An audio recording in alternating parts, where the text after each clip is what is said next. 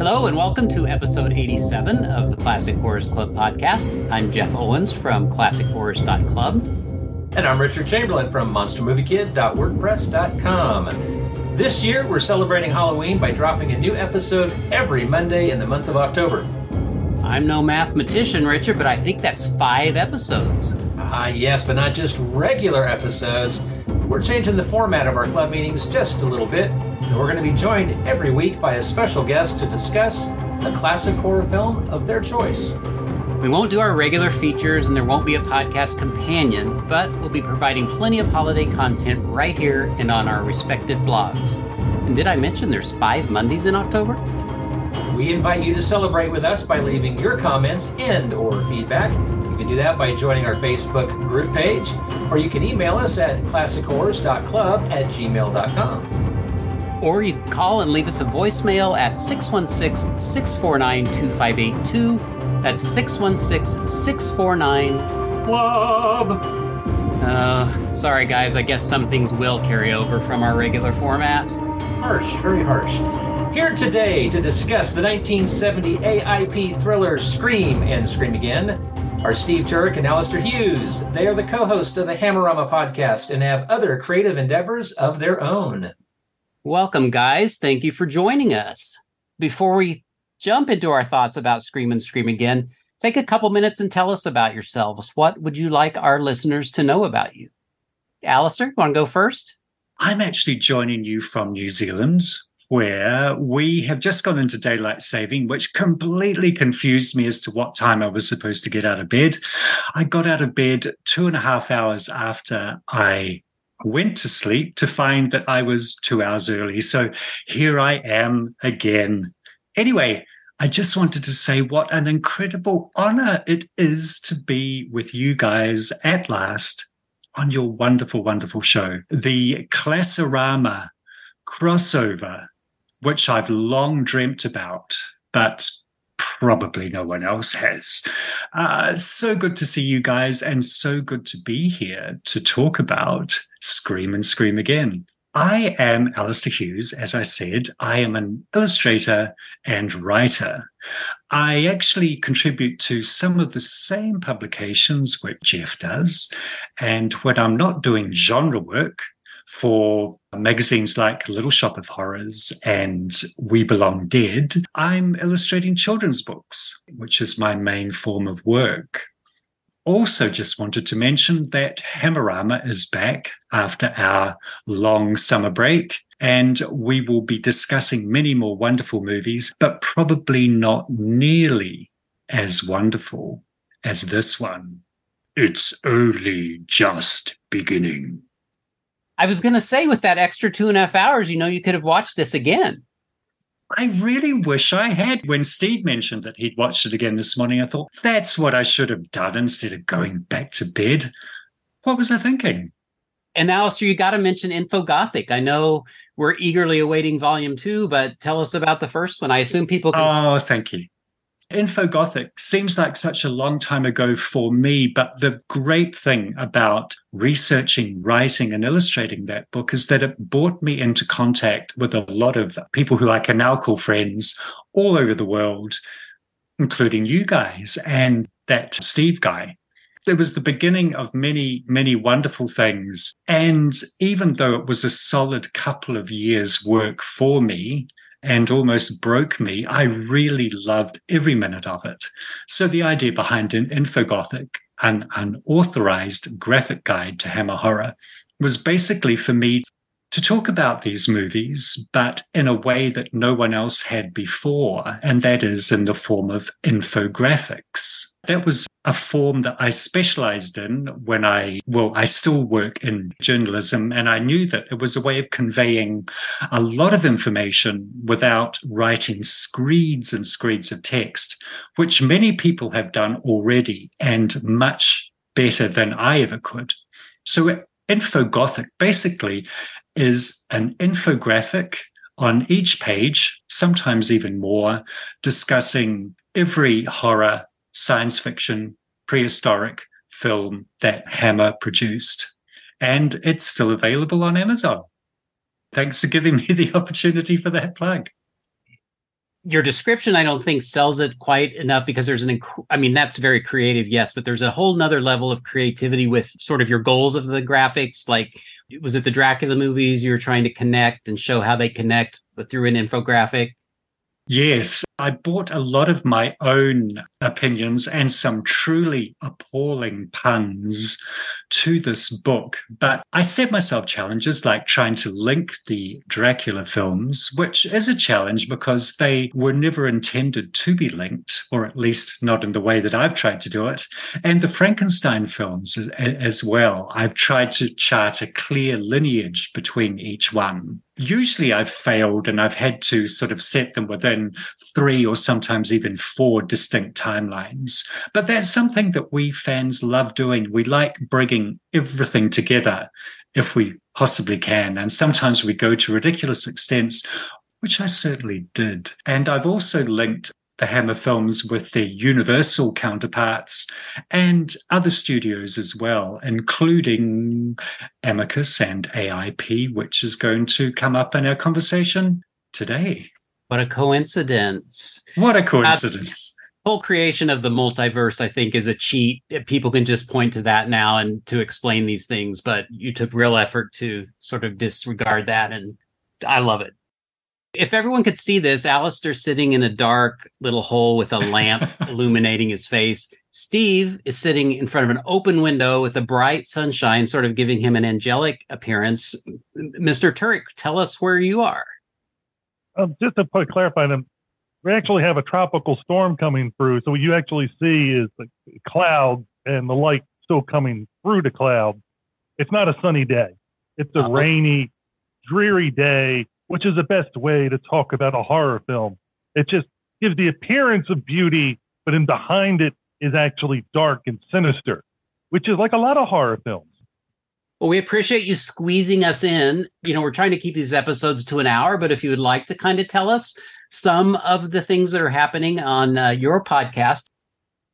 You guys already brought up how Alistair and I do Hammerama. For those looking for Hammerama, it's part of the Diecast movie podcast when you go to search for it, if you search for Diecast Movie Podcast, you can find the Hammerama episodes all in there.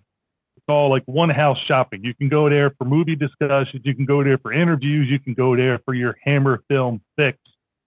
This month, basically, I've had episodes that are coming out that deal with more of the horror genre or monster movie genre. So I've had episodes come out with Zandor Vorkov from Dracula versus Frankenstein. Gregory Moffett, who is in Robot Monster.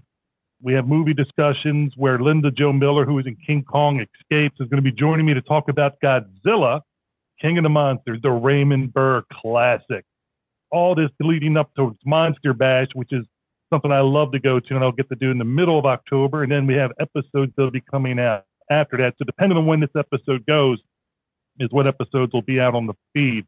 And Hammerama, the latest episode, will be out the Quatermass experiment will be coming out in October. So for those that love a little science fiction, that love a little horror, you're going to love that. And what movie are we talking about? A movie with a little science fiction, a little horror, a little espionage, a little police procedural, a little this, a little, it can go on and on and on. It's a little bit of everything put into one. It covers all the genres, just like my podcast. Podcast. What a great segue, Steve. And that leads me to my first question to kick us off. Why in the world and which one of you is responsible for choosing this movie?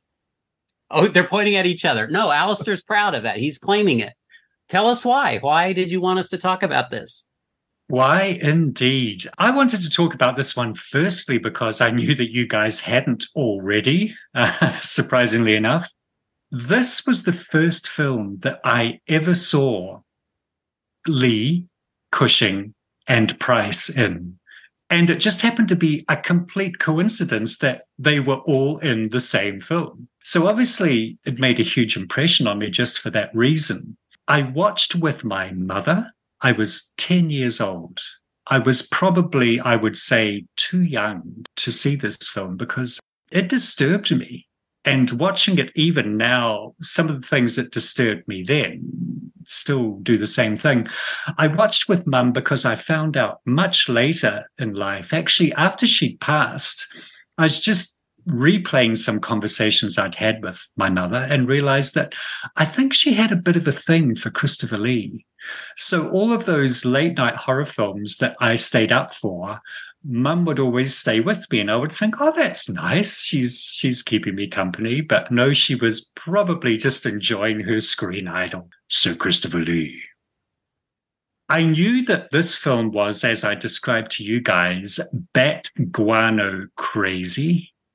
It's got three towering icons of horror cinema and an unforgettable performance by a British comedian actor called Alfred Marks. It has Yutte Stensgaard. It has everything. I think, as one of you said, it's three movies at once. And really, what could be better than that? And Steve, you supported his nomination. You you didn't push back or you wholeheartedly agree. What's your history with the movie? Alistair picked the movie. I had never seen the movie. And Alistair usually picks all the movies in Hammerama. So I rolled the die. He gets to pick the movie. So usually I defer to Alistair. And I knew when you guys had us, because we do the Hammerama episodes, we pretty much were like, oh, let's avoid Hammer. And I was hoping that he would pick an Amicus movie. And that way we can stay kind of close to our roots, so to speak, without going totally different than that by sheer luck, when I was at the Mid Atlantic Nostalgia Convention, there was a dealer who was selling DVDs and Blu-rays, and he had this priced at ten dollars, and I got it for five. So I was able to get an unused copy of the Blu-ray from Kino Lorber, which had both the U.S. and the U.K. version. So in prepping for this, I watched the U.S. version first, and then I watched the U.K. version again prior to recording. So I got to see both of them because in that way I can talk about the slight differences between the two. It's virtually the same film. There's just like some minor editing changes in the US um, version compared to the UK. Rich, we usually start out with how we watched it. Steve kind of did that. How, how did you watch it? This isn't the first time viewing for me. I pretty sure I saw this at some point, maybe in the early 80s, cable television. Fairly certain it was a Superstation TBS Saturday afternoon screening of it. And then at some point in the 90s, possibly American Movie Classics, you know, or TNT, one of those channels that played movies back in the 90s. This is my second time watching the DVD, and I'd say a good old midnight movies double feature paired up with, I think, The Oblong Box is the other movie that was on the set. Not a lot of extras on those, but I think the presentation was really good. The quality of the print was great. It was nice to revisit it. When I was watching it this time around, there was just a lot of things that I didn't remember about this movie. So in some ways, it was kind of almost like a first time viewing because I think I was really watching it with a more critical eye, but also a more more appreciative. I think with each passing year, as I get older and wiser, I love the older movies so much more. You can't go wrong with Vincent Price and Peter Cushing and Christopher Lee. Yeah, they did some stinkers along the way, but I don't know. Seeing these guys on screen, even though they don't get time together necessarily, still a lot of fun. And the movie itself got a lot to offer. And yes, it's it is like multiple movies. So you're getting like a triple feature, you know, in the time span of, of 90 minutes. What about you? What was your what's your experience with it and how did you watch it? This is another one of those I can remember from the CBS late movie, perhaps not actually watching it, but seeing the commercial in prime time all the many times every time there was a commercial break. Don't remember actually watching it. I think I did though. This is special to me because it is the very first movie I wrote about on my blog, classichorrors.club. I felt I was so comfortable with it this time that I actually watched the commentary and did not just watch the movie. And I had my notes, I made all kinds of lists. And then I really do try to research and steer clear of IMDb and Wikipedia. But at the end, I always just look to see if I pick up anything I missed.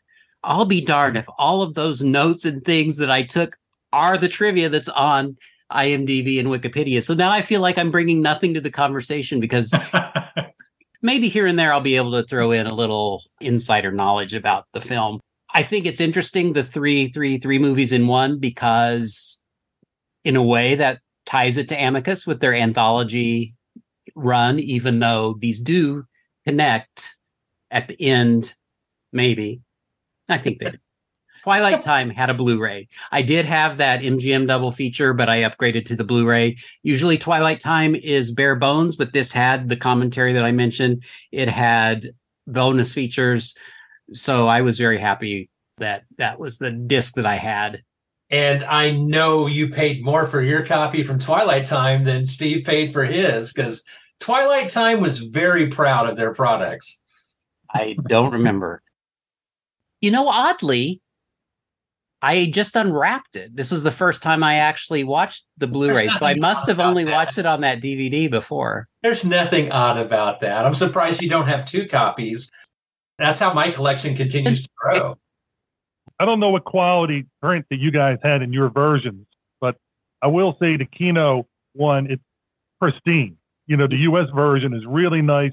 UK version, at the beginning of it, it's not probably the version of film they were using it just wasn't as nice. Then it got nicer. You know, you could see where the work is. So I think it was just depending on what film they were restoring from. So if you don't own the Blu-ray version, I recommend if people want to buy the film, the Kino version is the way to go. Even regular price, it's price to own. Alistair, what exciting, unknown, mysterious ways do you have to watch movies in New Zealand? How did you watch this? In New Zealand, we have to make our own fun. We're so far away from the rest of the world. Even if I'd had time to order a copy from overseas, it wouldn't have arrived on time. I actually watched a Sweded version, which was uh, put together by a video store. No, I'm just kidding. But imagine what that would have been like. In fact, I'd love to have been part of that.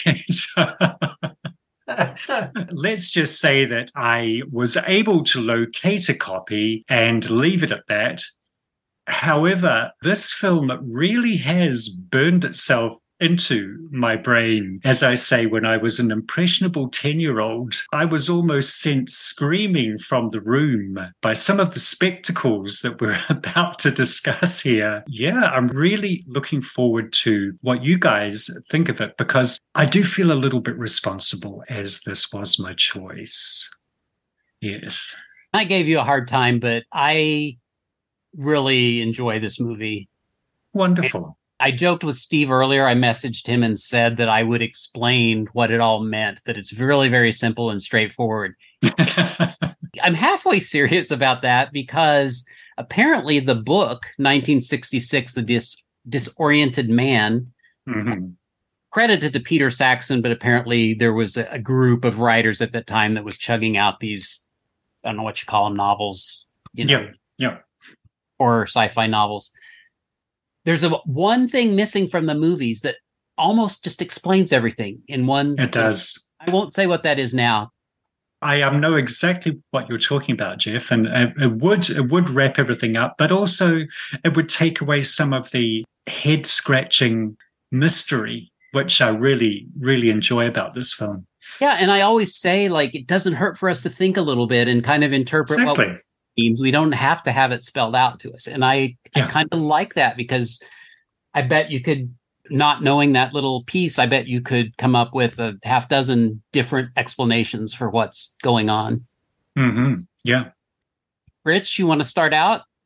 Yeah, you know, I like it. It's not my favorite from the Three Masters, mm-hmm. but I think with each viewing, I, I admire it a little bit more. And it honestly, for its quirkiness, because you've just got these different stories. First, you're trying to figure out how do they connect?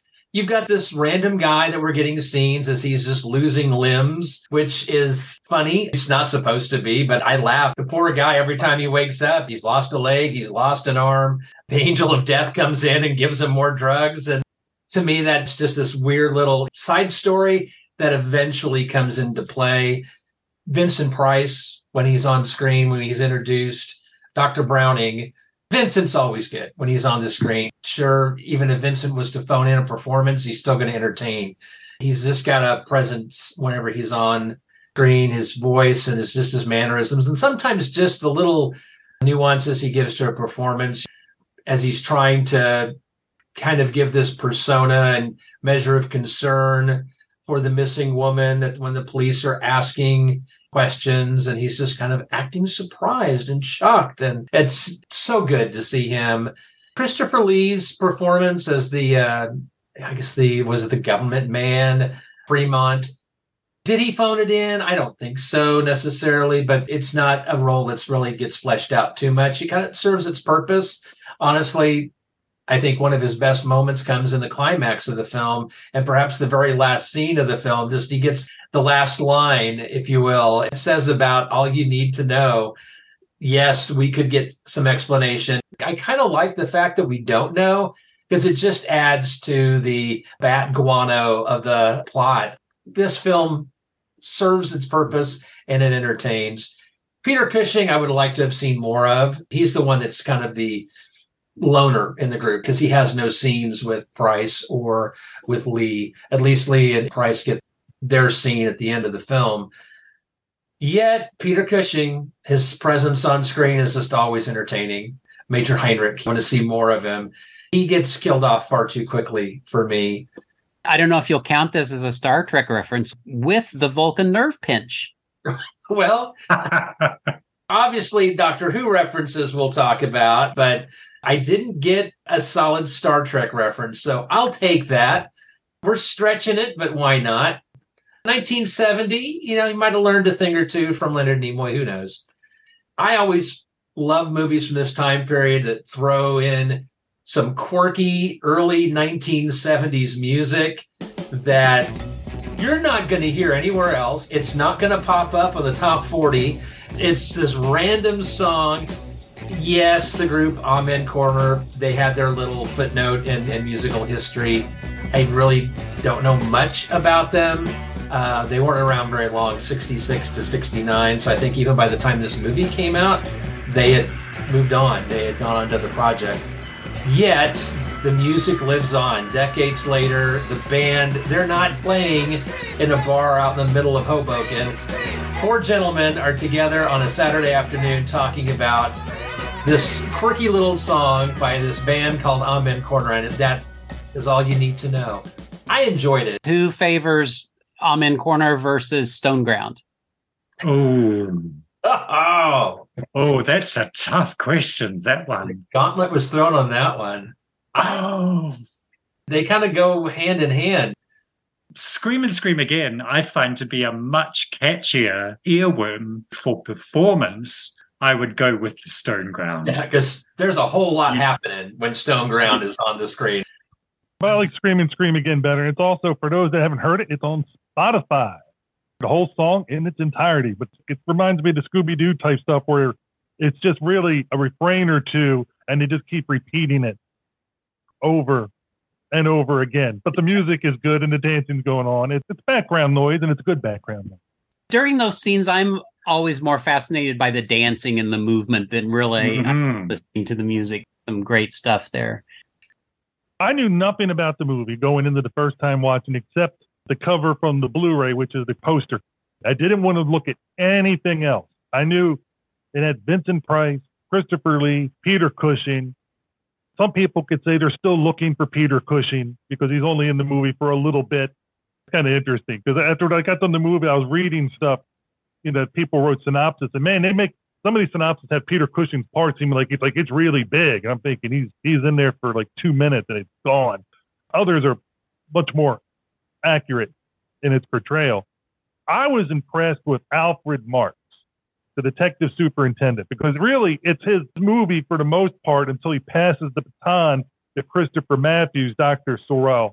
So it's really the two of them a police procedural put into a scientific, supernatural, mad scientist type movie. It has a Kolchak vibe to it if you go with it in that perspective, where you have the everyman or every man, so to speak, going and encountering these things, and it's just like it is doing what? People are doing this. How's this happening? And it has that surrealness because it's following their perspective where a lot of movies at the time you would follow more Vincent Price, which I think would make. I'm a Vincent Price fan. I would love to see more Vincent Price. Don't get me wrong. I'd like to see more of all three leads. But knowing what the movie is about, when I watched it the second time, I was able to follow different things because I knew what was going on. Because really, when it opens up with the guy running, and by the way, I got to ask you, Al, does New Zealand really have fresh, crisp apples like the sign said on the bus? It, it, it, made me so happy that one of the first things you see in the film is the name of my country. Yes, we do have fresh, crisp apples. In fact, the freshest, crispest ones tend to go overseas and we get left with the dross. So enjoy them while you can, folks. okay, so it's troop and advertising in the movie then. If you go to New Zealand, you can go for a lot of things, but really, why go visit all the stuff that's done from Lord of the Rings? Go get your fresh, crisp apples that's right. and bring your copy of Infogothic and seek out Alistair and get an autographed copy. Moving back along to the movie, you see this guy running, and then he falls over, and the next thing, like you see him in the hospital, various segments, which which Rich Ball was hysterical. I was, I never thought it was funny. I just thought it was interesting how they showed the passage of time and what's going on with him. But Rich, you know, he's from Kansas City. They have a different sense of humor than I do on the East Coast, I guess than Kansas well, and I'll City tell does. you, I was disturbed when he said that made him laugh. I that was an ask mm. Richard I was not aware of. I didn't find anything funny about that. It made me laugh with great pleasure. Oh, my. those those those scenes when I saw them as a young boy gave me a horror and a dread of hospitals, which it took me years and years to get over. I mean, the hospital pajamas, the soulless nurse, and what's happening to well, the guy. I found that absolutely horrifying. I have kind of the same thing. I've had several shoulder surgeries. They're putting you under, and then, you know, here, count backwards. And then, you know, the next thing you know, you wake up. I think it was after my second shoulder surgery. They didn't give me enough anesthesia, and I woke up on the table feeling this massive pain in my shoulder because they hadn't finished the damn operation. And I've had a fear ever since then. Actually, I thought of that when I saw this. I should probably have some more fear than I already do. The question I have to ask is that when you woke up, did you scream and scream again? yes, yes, I did. I screamed because I was in pain. Not a good experience. I guess that's why I can look at this guy who's losing his limbs and his arms, and I just, there's an evil side of me that finds it funny. I just, you know, I guess that's how we roll here in Kansas City. I'm sorry. I'm I'm just saying, Jeff, you moved from Kansas City, so that's why you no longer find the scene funny, mm-hmm. and Rich does, mm-hmm. and Rich is a little demented. But I will say that one of the things that draw me to that scene and makes me scared is when I had my tonsils taken out when I was in first grade. My middle brother had his tonsils taken out also on the same day. So his procedure was prior to mine, and I had this vivid nightmare. During the nightmare, it was like all these needles were being put onto my body little by little, covering uh, like on my legs, my arms, thousands of needles. And I was just screaming. Now, I talked to my brother decades later about that. And he said when he was recovering, I was in one recovery area and he was in another one. All he could hear was me screaming my bloody head off. I was out of it. I didn't know I was, but he could just hear these yells from me. Yeah, Rich, I had those memories too, but I still don't find this scene funny. There's just something wrong with you, Rich. There is something seriously wrong with you because you didn't even watch horror films till you were older. So I don't know what it is. Did you torture animals when you were young? Did you did you take the magnifying glass with the sun and blow up ants or whatever? I mean, Rich, there is something seriously corrupt in your soul. and his face is turning redder and redder, listeners. I'm laughing. The scenario it's frightening to hear that. Yeah, you're you're hearing your siblings scream in the other room, but yet there's a part of me, the dark humor side of me. I'm I'm laughing. It's kind of twisted. I'm sorry. I, I think know. how the movie got its name, right? Because mm-hmm. woke up, mm-hmm. he'd scream, and then he'd wake up again, he'd scream again. Yeah. Steve, you mentioned something we have to talk about this primarily because of it, it makes me have another connection to this movie, and that is that poster art I don't know if you do it every time on Hammerama, but sometimes you've kind of dissected the movie poster and, and looked at it. I've asked Alistair to prepare and do that for us. But my connection to that is like that art to me, it was like everywhere. Cover of Famous Monsters, primarily, which I learned I do not have. And that immediately has moved up in my wish list. I do have this copy of For Monsters Only that has a different image. Hmm. Before I got this Blu-ray out last night, I bet I could have drawn the poster. It was so Mhm. vivid in my memory. However, studying it now, there are some things I noticed different. Before I do that, Alistair, please tell us about the Hmm. artistry. Describe this poster and and what being an artist, what it looks like to you. I would be really, really happy to talk about the poster, and I'm glad that you asked me because I have thoughts. You guys might end up regretting this. We'll we'll see how how we go. Incidentally, I think the first time I ever saw it was the Famous Monsters cover as well. Maybe we'll we'll give listeners a moment just to call it up on their screens, whether they're googling it or whether they have it in print form. So as you can see, the image is beautifully rendered and the composition and the color palette I would describe as classically elegant. The top third of the image background is white, leaving space for the poster byline and the uncorroded elements of the main figure. More about her later. The bottom two thirds are stark black, which allows the film's title and credits to be reversed out, and the appearance of the movie's real star, the acid pit. Now, this is economically suggested with a simple rectangular cutout from the center top of the black block.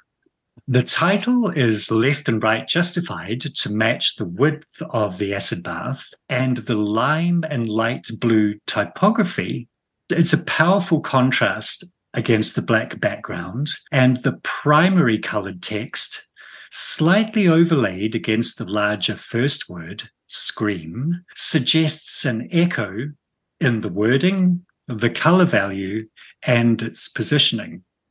I think this is actually really sophisticated design. I'm impressed at how much thought has gone into poster for a film of this nature.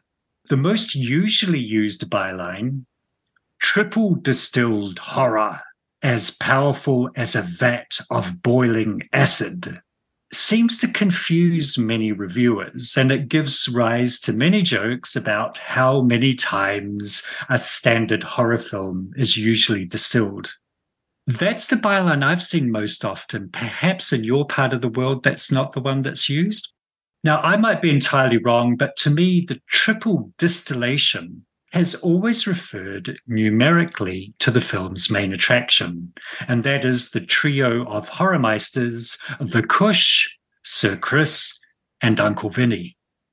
The lesser seen byline, and perhaps this is one that you guys are more familiar with, goes some way to explaining this undeniably confusing film.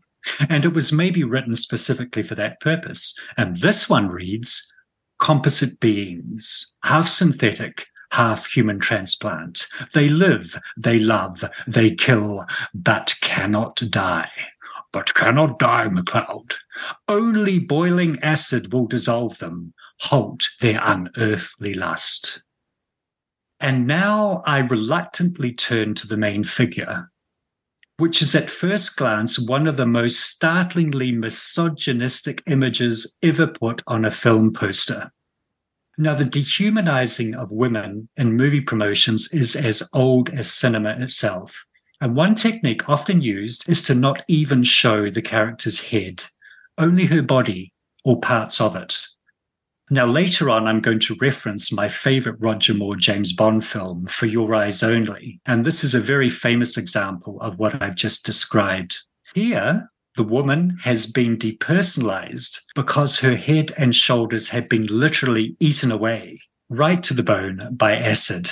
Naturally, her cleavage, the acid helpfully lowering her neckline even further for the male gaze, and bare legs remain untouched because, well, that's what women so often are on film posters, right? Technically, she is at least beautifully painted, the remaining flesh tones again working well with the stark black and white and the greenish highlights. Her left hand is outspread, suggesting sudden pain and distress, because who wouldn't? While her the right hand droops and curls in death. The wristwatch is an interesting touch, and it's possibly the only humanizing element.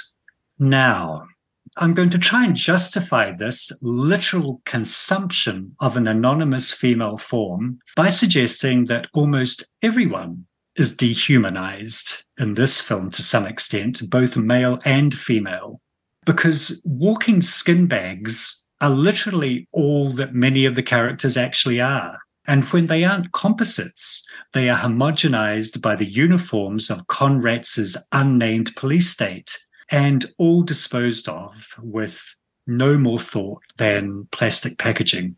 Even Lee and Cushing show no emotion, which is required by their roles.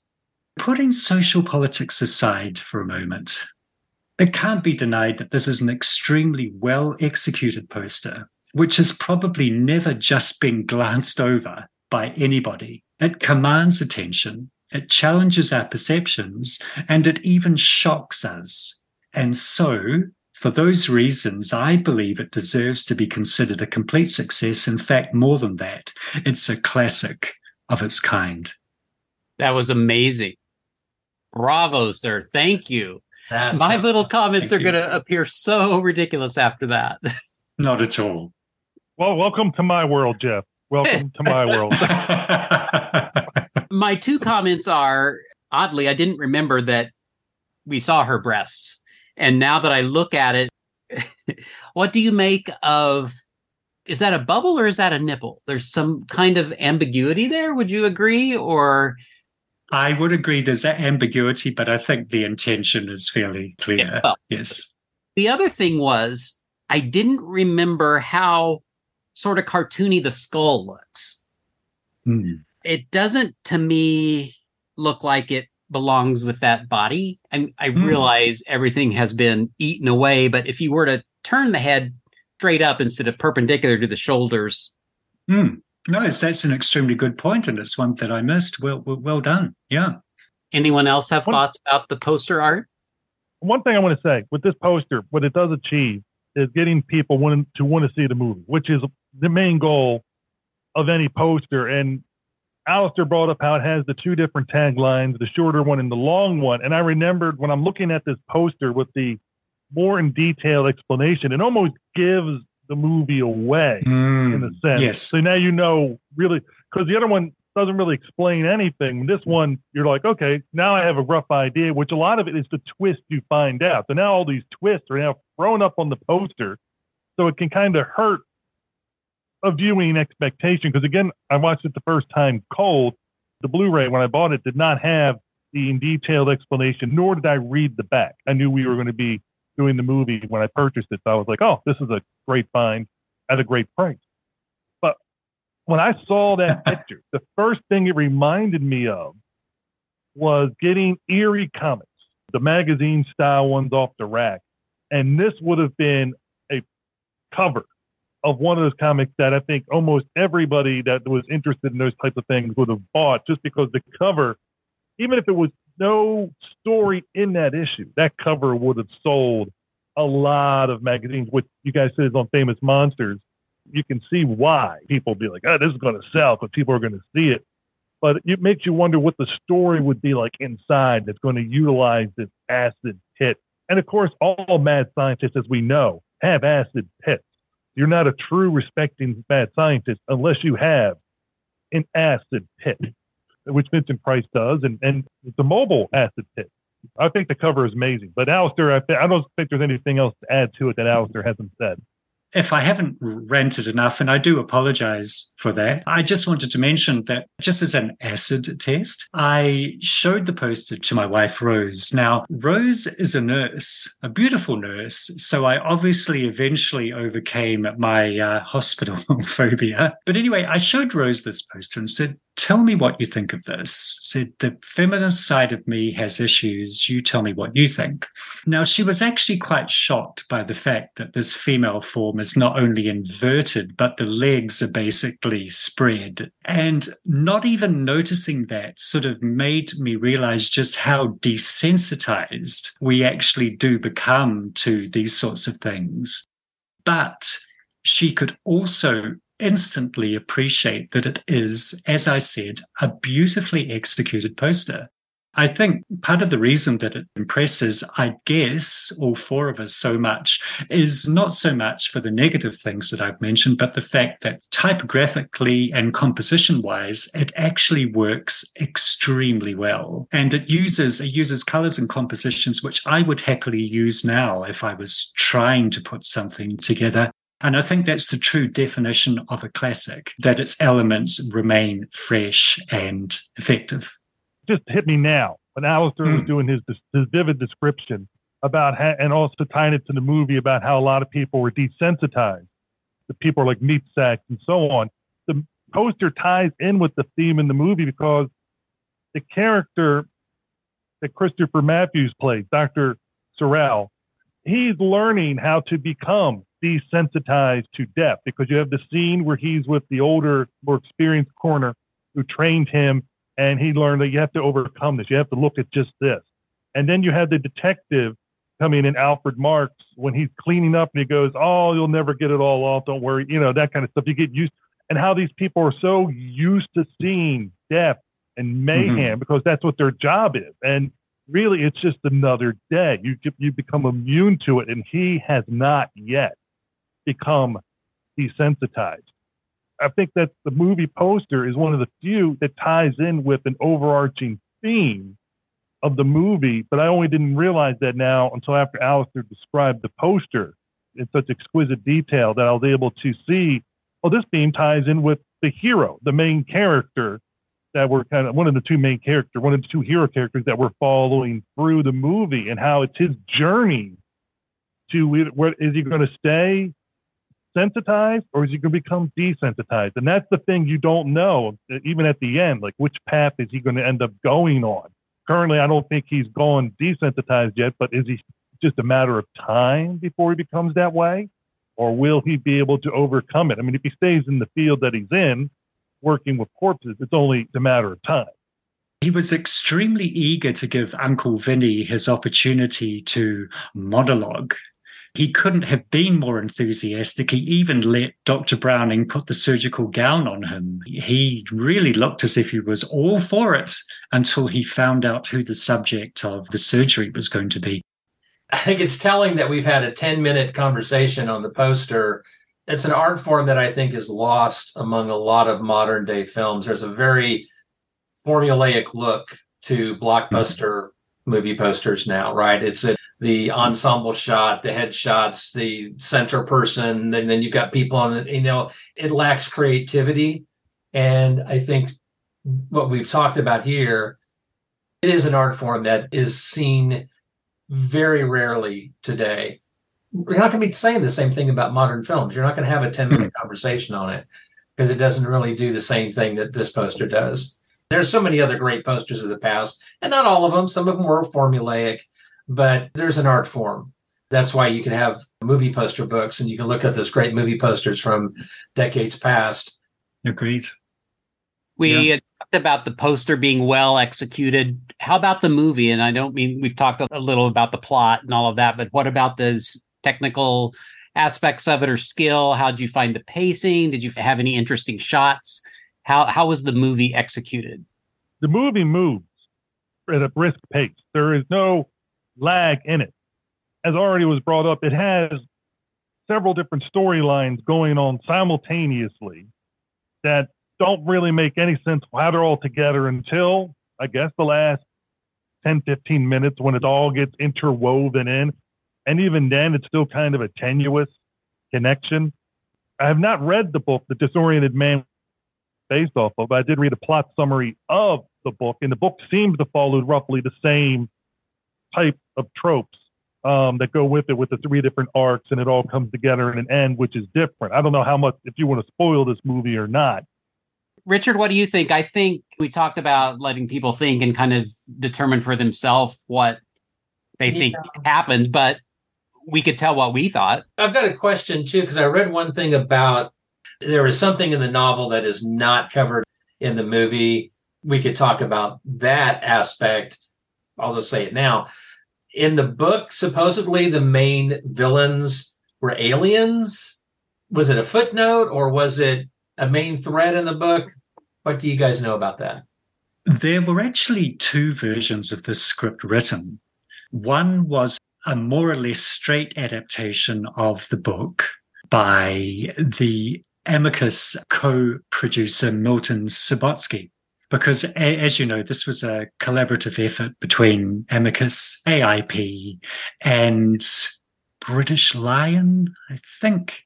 At the same time, AIP got Christopher Wicking to adapt Scream and Scream Again. Now, Christopher Wicking worked for Hammer, among other studios. They went with Christopher Wicking's version because they wanted a fast paced action thriller.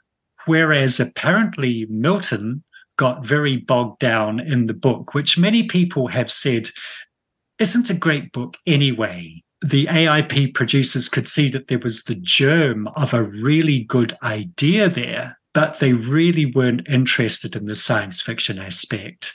And they weren't even that interested in the horror aspect. They wanted a contemporary thriller, which is what we got in many, many ways. My guess would be, because I haven't written the book, that the alien aspect is actually probably a fairly major part of the last part of the book. But for the film, it's been completely removed. And as we've discussed, I think the film is probably better for it it leaves those questions. Who was Christopher Lee's character? How was he able to glower Vincent Price right into an acid bath? Although, if anyone can do it, probably Christopher Lee can. There's all those questions left. And in the decades, many, many decades that have passed since I've seen that film, I've often pondered them, and I still do. And I think that's a much more satisfying experience. I can only imagine if they would have thrown that in it would have been an additional head scratching moment, you know. Mm-hmm. Like, depending on where they put it in the movie, it would have felt maybe out of left field. Yeah. You know? We're shoehorning something else in to this film. The version that we saw, I don't think that it would have enhanced it. And I, I think it would have just been a, a weird addition that wouldn't have made much sense. I was kind of uh, imagining it as maybe an- analogous to what the X Files did where they had the background conspiracy and you had altered people and hybrid people and there was always the the kind of backstory that it was because of aliens but it was never really defined or explained. And i, I imagine it was probably a precursor to something like that. I could see that yeah. There is an X Files episode where somebody wakes up and their limbs have been amputated. Ah, interesting they talked about that in the commentary. I never thought of the overall concept though being similar, and I really like that. Hmm. It's just a guess, of course, because as I say, I'm afraid I haven't read the novel. I don't think it would have made a difference if they had the science fiction alien angle.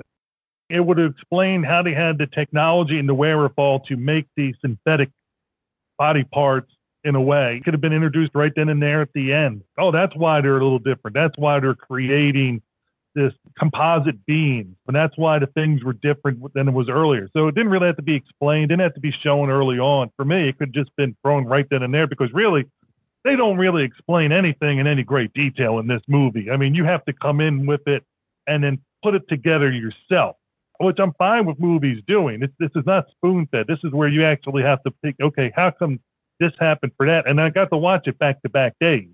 And when you watch it the first time and you go to watch it the second time, you know everything that's coming, except for the parts that were different in the UK version. To me, I don't know why they edited out the little things that they edited out. That didn't make any sense. It saved them just roughly like one or two minutes or something like that. And it really, some of it added points to the plot. I'm assuming all three of you saw the US version. Yeah. I don't know. I wasn't aware there were different versions. Did you see a part where a um, like a wino or a homeless guy or drunk was leering at the um, Keith and the first victim, Sylvia, when they were in the convertible, when they were starting to make out. He would have been holding a bottle of it, have shown him twice. I don't if you know. saw that, you saw the UK version. Okay. Um, Alistair must have saw the UK version, but he's nodding yes. No, no. I, I was nodding because I've read about that scene, Steve, but thinking back, no, that wasn't in the print that I saw. So it must have been the US version. When I was watching the US version, it was weird because you could see Sylvia particularly looking at something in front of the car, somewhere off to the car, and they never showed it. And I was just like, what is she looking at? Because there's something that she had to have seen. Well, that's Mhm. what she was looking at. She was looking at the guy looking at them drinking his alcoholic beverage. And that's why she said, this is no good here. And that's why they ended up moving from the vehicle to another spot. That explains sense. that line. Yes, because that line makes no sense in the US print. Right. Excellent. Exactly. Yeah. So it Yeah, makes yeah. sense. Now, the Mhm. other part is the detective showing his cricket arm, being that it was a UK version. I'll go with cricket. For us American guys, baseball. When they're in the quarry and Keith is scaling the wall of rock like Spider Man. I mean, Mhm. it's just like, which shows off his supernatural abilities, which I thought was great scene. I'm like, what are they going to do now if he gets to the top? Is this how he escapes? In the US version, we just see him slip and fall. But in the UK version, the detective grabs a rock, throws, it hits right between the hands. He's still climbing. Then he grabs another rock, hits him right on the left hand, which then causes him to lose his grip and slide all the way down. Ah. Why take that out? Because Yeah, one, yeah. it shows the detective doing a heroic thing. Instead of him just, oh, he slipped and fell by sheer Mhm. luck they get him.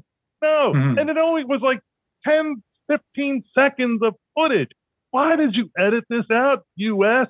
Why? Was- Was it something horrific and we can't show rocks being misused? there was an editor somewhere that needed to prove that he should be earning his paycheck. Ah, sometimes you wonder those little snippets like that. It's who knows. Let's keep in mind that young children could be watching, Steve, and they could copy that. If one of them is 100 feet in the air climbing a sheer wall and a chalk quarry, one of those children could pick up a rock and throw it because they've seen it in this film. So I'd, I'd thank you to be more responsible, sir. And I'd love it if during the during the movie production, if they were showing a Roadrunner cartoon short beforehand. It's like, oh, we can't have it in the movie, but we can show Wile E. Coyote do crazy stuff. Alistair, we have a job for you on the Video Nasty review board. But but here, you think those two are bizarre. You have limited time with Christopher Lee and Vincent Price together. So what do you edit out? Oh, let's edit out Christopher Lee and Vincent Price being together. They edit out a line that Christopher Lee says to Vincent Price. It's just bizarre. Because Vincent Price will say, What about the dream?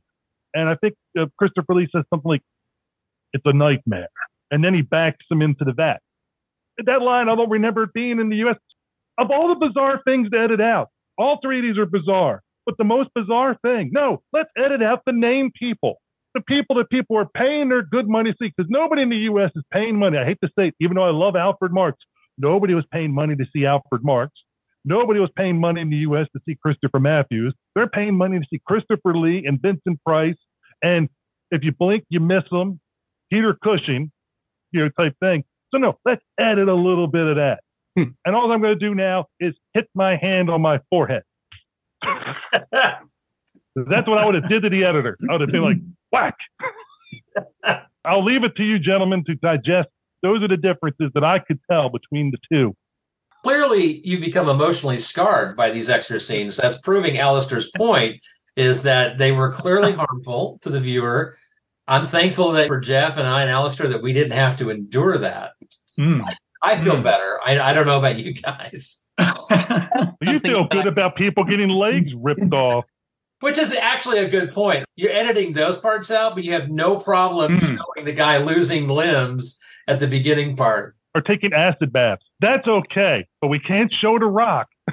I do want to briefly touch on that's probably the wrong choice of words as well. I, I briefly want to describe a scene which I saw a completely different way as a 10 year old. And that is in that final sequence in the surgical theatre where Browning's assistant carries the woman who's dressed only in a very badly fitting bald wig. He carries her across the floor and puts her down on the gurney. Now, this young lady obviously has a core strength of solid steel because she is holding her body so rigidly that when I saw this as a 10 year old, my lasting memory was that that was a dummy, that was a mannequin. It wasn't a real person, purely because she did such a wonderful job of appearing to be a mannequin. Of course, what obviously missed my notice then was that this apparently lifeless figure does manage to move her hands to cover her groin area very surreptitiously.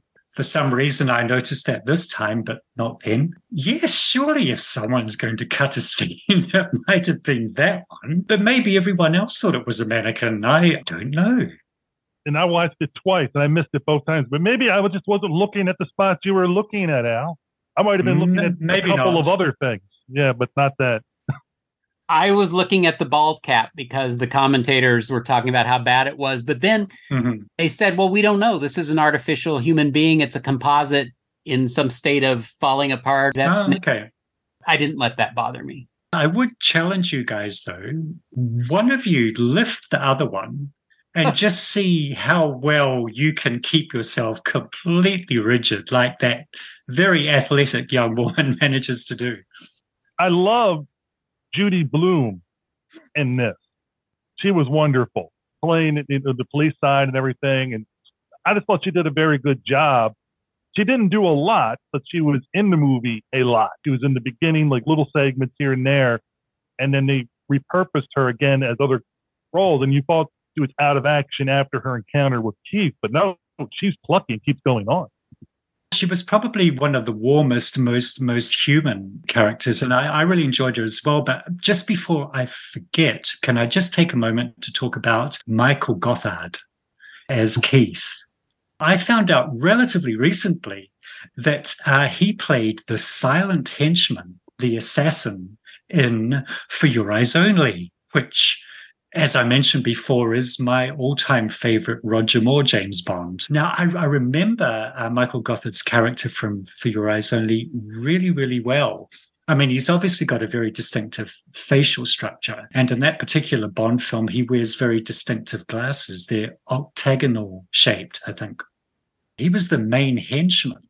But the henchman below him the second tier henchman was a youngish actor who was kind of just starting out. I don't know if you guys have heard of him at all. There's someone called Charles Dance. It just shows you that everybody has to start somewhere.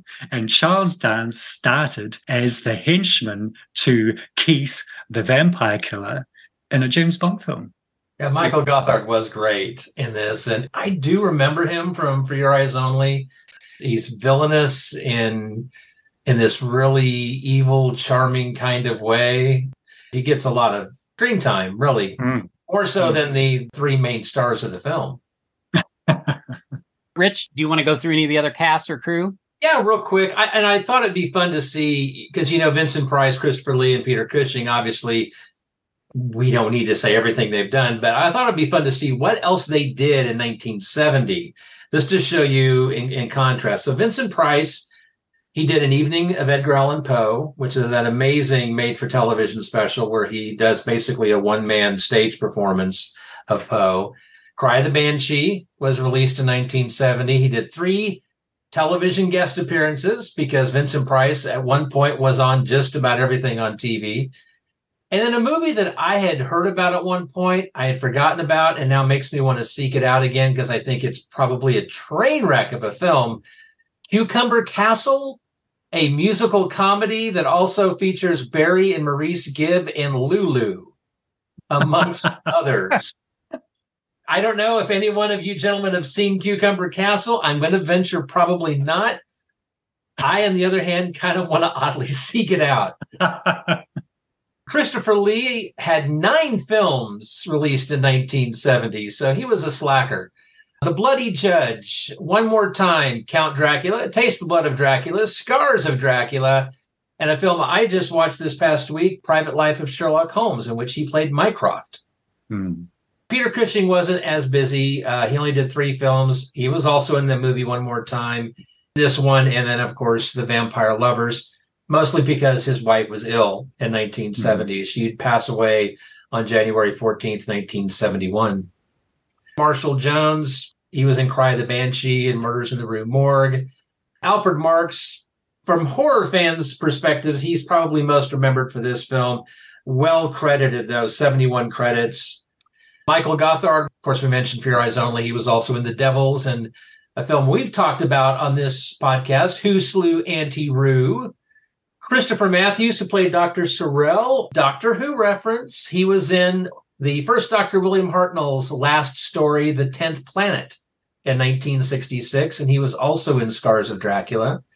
Judy Huxtable played Sylvia. She was the girl in the bar.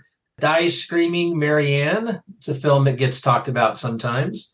Miss Stensgaard, because I'm not going to attempt the first name and get in trouble, played Erica, the girl in the field perhaps better remembered for her dual role as uh, and Carmilla Karnstein in Lust for a Vampire, 1971. Christopher Wicking, tons of credits for him.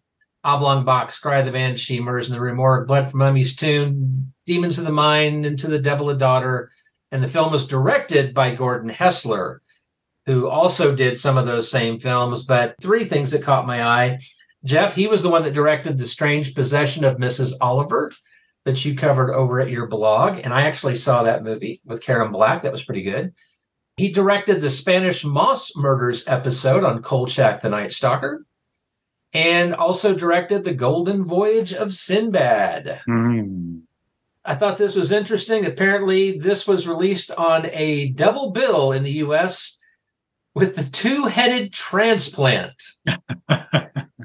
Just got one Doctor Who reference to add there. Peter Sallis, who plays Conrad's first victim, is well known as Wallace from Wallace and Gromit, which is one more disturbing thing about this film. They kill Wallace.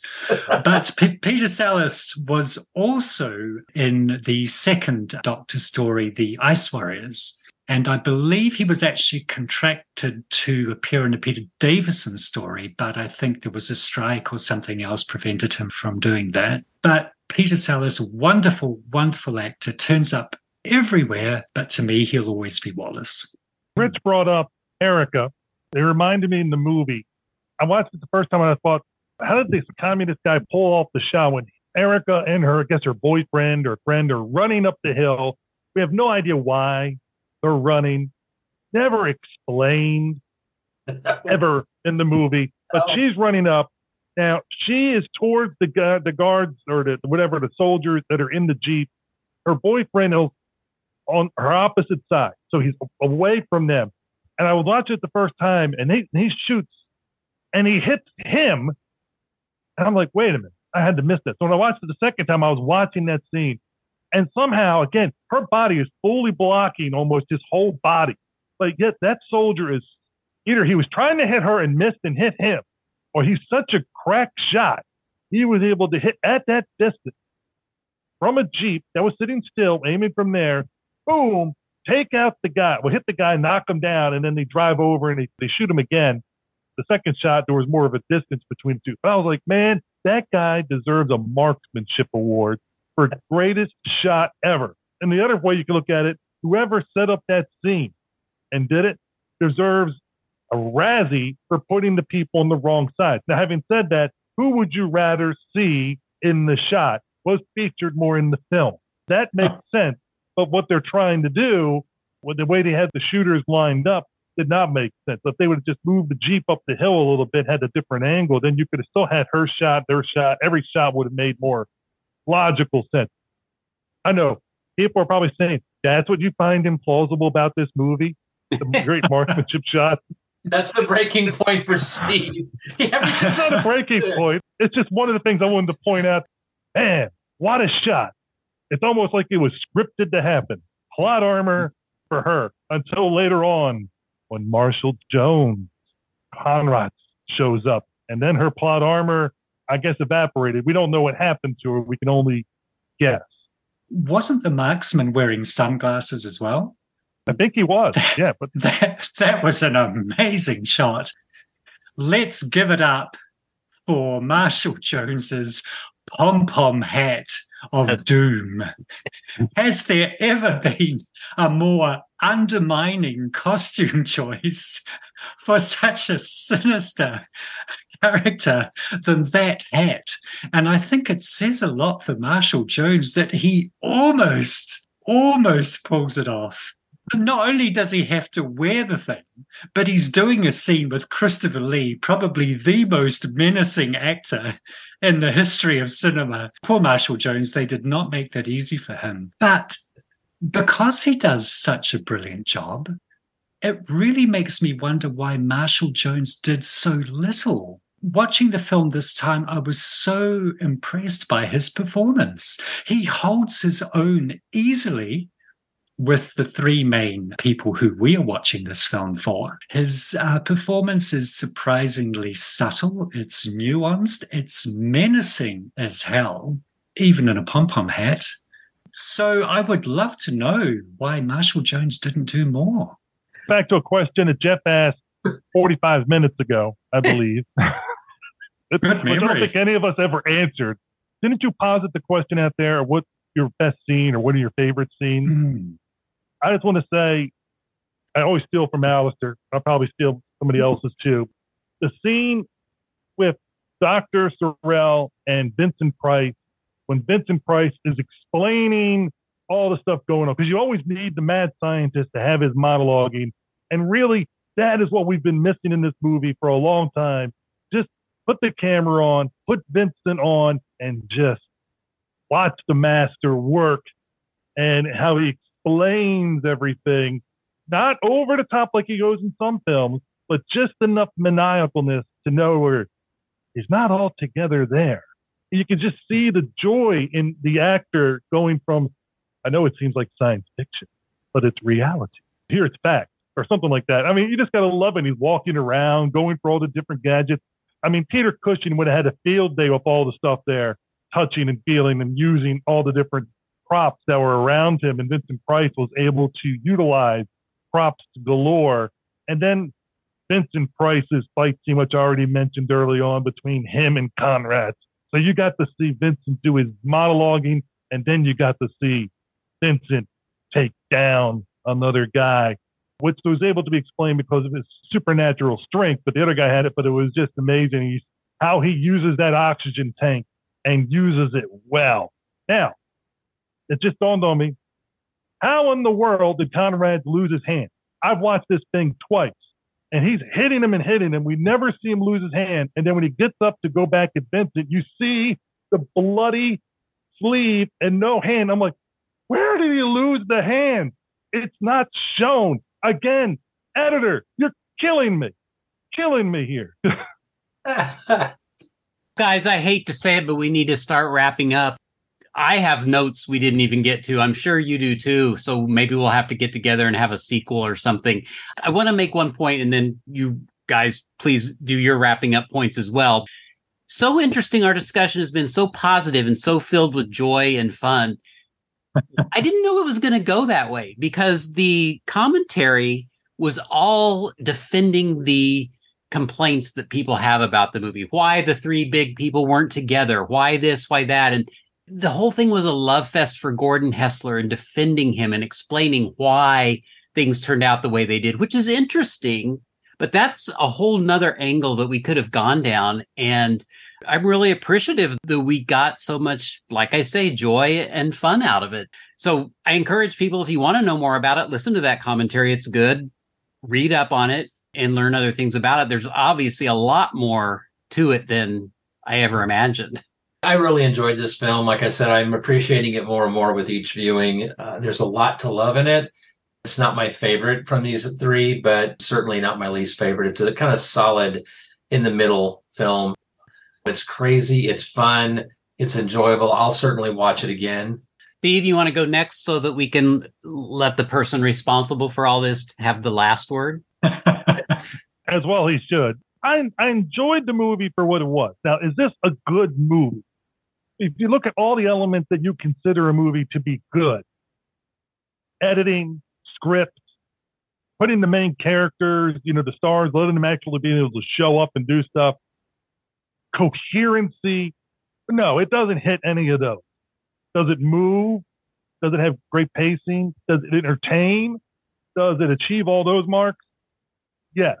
The movie really doesn't know exactly what it is because there's so many different types, which we've already mentioned. And for some people like Rich, it's also a comedy. you never know how it's going to affect people.